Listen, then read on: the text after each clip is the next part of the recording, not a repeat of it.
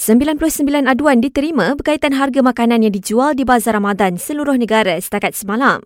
Kementerian Perdagangan Dalam Negeri berkata, pegawai dan penguatkuasanya akan sentiasa pantau harga dan mengambil pendekatan menasihatkan peniaga agar tidak meletakkan harga terlalu tinggi. Dalam pada itu, 38 lokasi setakat ini katanya sedang melaksanakan Bazar Ramadan Rahmah yang menyediakan pilihan hidangan untuk berbuka puasa pada harga murah dan berpatutan.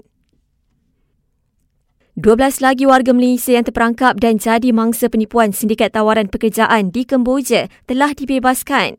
Menurut Perdana Menteri, pihak kedutaan Malaysia di Kemboja akan menguruskan pembebasan ke semua 12 individu berkenaan.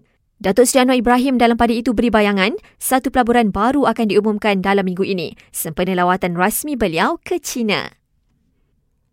Timbalan Ketua Pesuruhjaya Operasi SPRM berkata, tahap korupsi babitkan anggota penguat kuasa semakin kronik dan membimbangkan.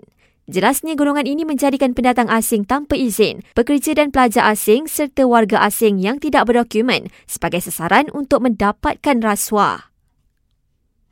Don Johor sebulat suara meluluskan penubuhan jawatan kuasa perubahan iklim dan pengurusan bencana negeri.